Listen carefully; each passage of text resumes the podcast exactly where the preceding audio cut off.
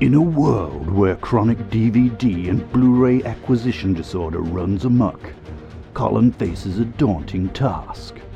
With a collection of over 1,200 titles, can he bring himself to watch the 65 films that sit on his shelves, unwatched, unloved, and still under wraps?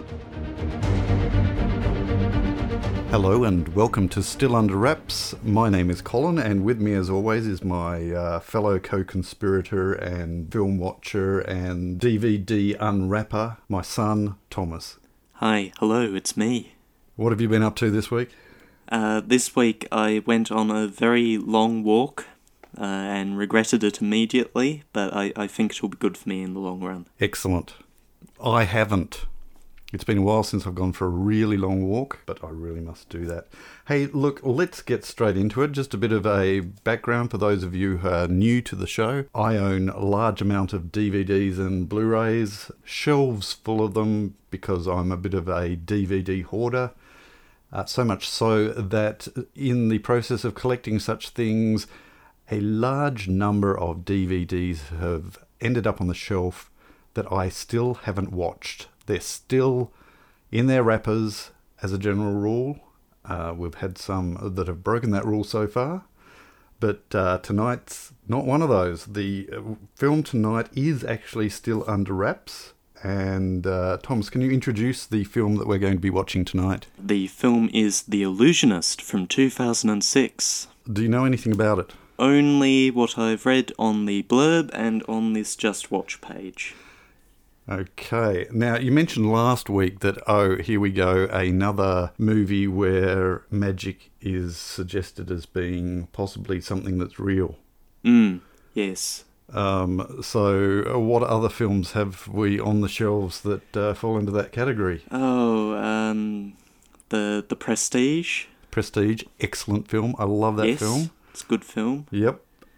Have you watched Next with Cage?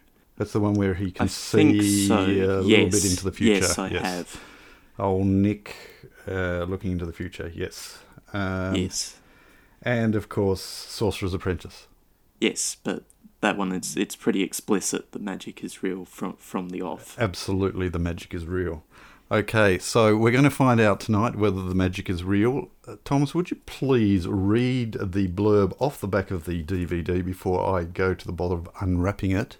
It is the year 1900 and Vienna is buzzing with a new sensation on the stage.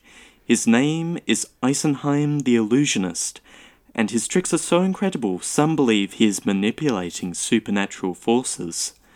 Among his doubters is the dangerous Crown Prince Leopold, who is so determined to expose Eisenheim as a fraud, he sends his betrothed, Duchess Sophie, to the stage as a volunteer. It is an unsettling moment for Eisenheim, who recognizes her as the girl he loved more than a decade earlier, a relationship which was torn apart by their different social standing. When they rekindle their romance, the Crown Prince sets out to shut the show down and ultimately destroy Eisenheim. However, while the prince engages him in a dramatic battle of wits, Eisenheim prepares for his most powerful and impressive illusion yet. So we're in for a battle of wits. Excellent. And also a romance? Right. Now, I suspect that I picked this up uh, very cheaply, hoping for a little bit of the old um, vibe of the prestige. Uh, Mm. The, the romance side of things suggests that maybe not quite so much. The, the whole case is beige, all the images are sepia. And from what little snippets that I've seen on uh, the teaser trailer, everything else seems to be in almost sepia tone. So uh, that's going to be interesting to see. Ooh, lovely. Yes, lovely. All right, so um, without further ado, I shall rip open the case. Or at least try. Oh, no, no, I'm not quite shaking as much as the first uh, unwrapping on the first episode. Oh, what a lovely noise. Okay, and we shall pop that into the machine and watch it and uh, catch you on the flip side. Bye. Tonight, ladies and gentlemen, from the furthest corners of the world where the dark arts still hold sway. I present to you a man who has unlocked these mysteries. To demonstrate how nature's laws may be bent. Tonight, I give you Eisenheim. I've seen you perform. Perhaps you'll give me a tip. How can we help you, Inspector? The Crown Prince plans to attend your performance tonight. I need a volunteer from the audience. Someone not afraid of death. Do you know me? No.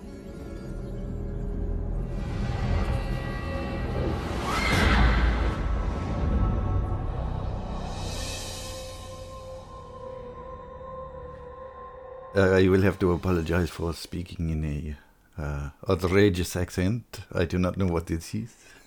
No, ne- neither do I.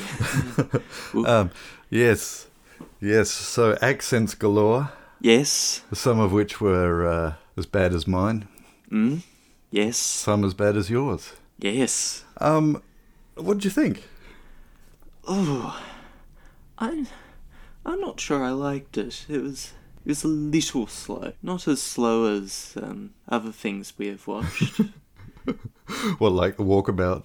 mm. Mm, no, it wasn't. It wasn't as bad as that. Look, I think uh, I've certainly been spoilt with uh, numerous murder mysteries and whodunits and how they got away with it. Uh, so, in a lot of ways, it was very much a standard by the book. Let's sneakily get away with things. Um, just before we go on, Mm. I, I think we should uh, warn everyone that yes, it is an old film, but we're about to go into some spoilers. G- Q jingle? Cue jingle. Q jingle. This is a spoiler break, so if you don't want spoilers, then leave before this sound. Cute jingle. Uh, Yes. Yes, I'd like to congratulate Thomas for his uh, spoilers jingle, and uh, let's get right into it. Yes. Uh, look, I knew right from the start that she was not dead. Yes. Yes. uh, when I say her, uh, spoilers galore. The the main um, protagonist is. am I picking the, the- right word? the- no, the Um, the the deuterogonist, the the female lead. the female lead, uh, who is a childhood uh, love interest of the main male lead, played by Edward Norton, uh, is uh, supposedly killed. Mm. Um, but Emphasis supposedly. supposedly, but I, I was not convinced right from the start, and and felt they did it a disservice in in not. Um, they basically just moved on, and Mm. it, it did- did not feel. Look, I I enjoyed it. I think more than than you did. I was right in the suspicion that uh, it was going to be predominantly uh, sepia, and I'm still not entirely sure why they chose the uh, color palette of the show. no. Um, I, I didn't mind it, but I, uh, there were parts of me that was thinking, look, why didn't they just do it in black and white? Um, you know, that they certainly crushed the blacks Yes. and and and and sepiaed it all, all the way Mm. through with with only hints of greens occasionally and only at the very end did you catch some blue Mm. where everything was revealed and you know a happily ever after ending was uh, was revealed so Mm. but um, yeah it, it seemed rather as if right from the very beginning, hey, let's do this. Yeah, that's a cool idea, and Mm. let's let's run with it. And I, I've certainly seen color palettes used um, to add feeling to a film, but in in this, it always just felt like it was a gimmick. Mm. I I did take a few notes throughout the film, Oh dear, And- Thomas has made notes. Now I'm feeling guilty. and And one of the things that I said was, oh, thank goodness, I was worried the entire film would be in that shaky sepia towards the start of the film, because that went on for quite a bit, didn't it? It, it did, yes. And look, the only thing that I could think of to justify that was the fact of the plot device. Um, you know, two thirds in, where they suddenly produce a an early projector to guess as to how the illusionist actually performs his his tricks. They were probably along the right track if it was actually an illusion, but it, Well, that's still it, the it thing. that's- literally didn't have enough depth. No, and, and and that's the thing. That's the whole mystery still of the film. In that there were certainly sequences with uh, supposedly disembodied spirits wandering hmm. through the the audience of a uh, concert hall, and no real explanation. And I, I know that they re-emphasized, you know, the the magician doesn't reveal how he hmm. performs his tricks, but. I feel that that was too implausible to be anything other than something more than hmm. an illusion. And if that is the case, what was it? Yeah. And and I don't think they fully explained that enough for it to be totally believable. Um, y- You know, uh, there's there's suspension of disbelief and, and running with with the story, but that can only happen if they support it all, all around. There there wasn't Yeah. enough support No. to to allow that to happen. I don't think. My uh, suspension of disbelief was broken by the locket at the start, because I was like, that picture doesn't work in that position if, if, if you twist the locket that way. Ah, Because if it's sitting in the middle, then it's sitting right on the seam, yes. and it's in one piece, and clearly not very well attached either. No, no. And look, if if I was to really pick on the film, the acting was quite average in places. Yeah. Th- th- There, you didn't feel any passion uh, um, of character in it, other than possibly the police officer, um, the Inspector Uhl. He was the only person that I um, believed in. yeah. Um, Edward Norton was very much just going through the paces, I thought, and and and desperately trying to pull off an accent that it was almost as if all of his concentration was aimed at performing an accent, but making making it subtle. Hmm. Every fibre of his being was trying to make it subtle so that it wouldn't be an over the top accent.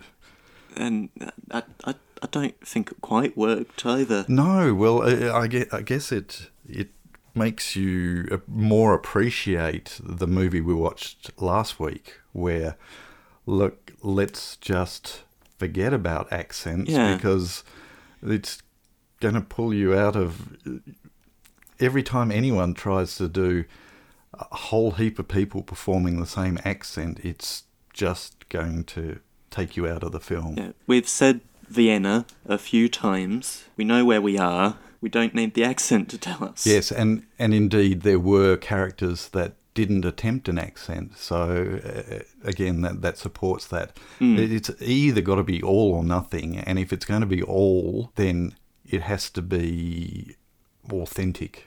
Yes. Um, certainly more authentic than any accent that we attempted coming out of the break. Uh, Yes, I claim no uh, expertise in performing accents. Uh, No, I I don't really have any either. Uh, the one last thing that I've got is the framing device of the whole thing being basically a, a flashback retelling to the Crown Prince. Uh, that that came up what once Yes, throughout the yes. flashback. Just suddenly there was narration for about 10, 15 seconds, and then nothing else in the rest of it. Yes, and and that realization. Oh, that's that's why we're getting this commentary from this angle. Um, yes. it, it was a bit bizarre. I did quite like the Crown Prince. Sorry, I did, Yeah. did say that the uh, inspector was possibly the, the best actor of the lot, but it was still all very melodramatic and sort of by the book and Yeah. almost pedestrian. Yeah. That being said, does it stay on the shelf? That's that's a good question. Well, once again, it's it's not something I think I'd watch again. Yeah. See, look, we are basically reviewing right against uh, Ernie Sigley of Radio 3AW's uh, commentary, the best film I have seen in 10 years. Mind you, And, that was um, back in. When did the film come out? Uh, 2006. Right, well, okay. So. I, I suspect you're about to dig up um, Rotten Tomatoes or, or something like that. I, I should point out that I make a point of not checking anyone's reviews of a film before I go into this, um, and so that I am not influenced by that. It also means that my critique obviously shows how a lot of times I do not uh, in any way know what I'm talking about if you compare me to all of the experts. I mean, for example, Walkabout. Um, reviews are plenty um, saying how wonderful it was and how arty it was. Um, all I can say is whatever. Rotten Tomatoes, by the way, Yes. uh, gives it 73% fresh reviews Yep. uh, out of 190. And the audience? Uh, the audience score is 83% liked it, but the average rating, the actual average rating, was only about 7 Right. uh, for both the the critics and the audience. Yep. Yep. Um, and and fair enough. It, it it probably was a seven film. Yes. Um, you know, if I know you're very reluctant to give numbers, you know, they're very arbitrary. Um, if I was to give that film, uh, it would probably be a six and a half or a seven. yeah. I think if I was to give it a number, which I'm not going to. Anyway, um, look, I think it's going to stay on the shelf, um, waiting for a cull uh, in the in the future. For the moment, it has uh, been saved, and we'll see what happens in the next couple of years as to, to whether that shuffles off. It'll probably be a case of me listening to this podcast again and going, "Yeah, okay, that can go." Yeah. Who knows? Okay, so we are about to pick another film. Is Yes. that what we're doing now? yes, that's what we're doing. That- that's what we're doing. I shall bring up the handy dandy, uh, super duper, let's shake the phone and cross my fingers that it's not a film that uh, I'm terribly nervous about. That being said, again, that particular movie I enjoyed for the fact that I didn't have to think too much about it. Mm. Whereas last Yes. week, uh, we, we haven't had a good trot No. so far on films that that have been just kicked back and and not stressed too much about it. Mm. Even though there was blood, it wasn't real. No. She didn't die. So No. spoilers are plenty here. Anyway, so without any further ado, Thomas is going to shake the phone. Grave of the Fireflies, a Studio Ghibli film from 1988. Booyah! Yeah, that's. Uh, sorry, I say that, but there is a reason why that has stayed on the shelf. Much like uh, the boy in the striped pajamas, this is going to be a bit hard on the old emotions. And so, of all the Studio Ghibli, that is why it has stayed under wraps, is because I really am looking forward to it, but I really have to be in an emotional frame of mind to watch it. So that's going to mean that I'm going to have to force myself into the right frame of mind and get myself ready. Well, you have a week's notice now. I do. Um, that being said, it is the only Studio Ghibli film uh, on the shelf that I have not seen, and there are a number of them Yes, there are. because I have a soft spot. Yes, I quite things. like them too. Okay, now on to our next segment before we wrap up. Um, some audience participation. We've actually had a few more contributions to our guess. Sorry, uh, to our and here comes the segment intro. What's on the shelf? You know it's probably DVDs. Okay, so what's on the shelf? So we now have six contributions Yes. on the uh, on the list, and Thomas is going to produce a random number.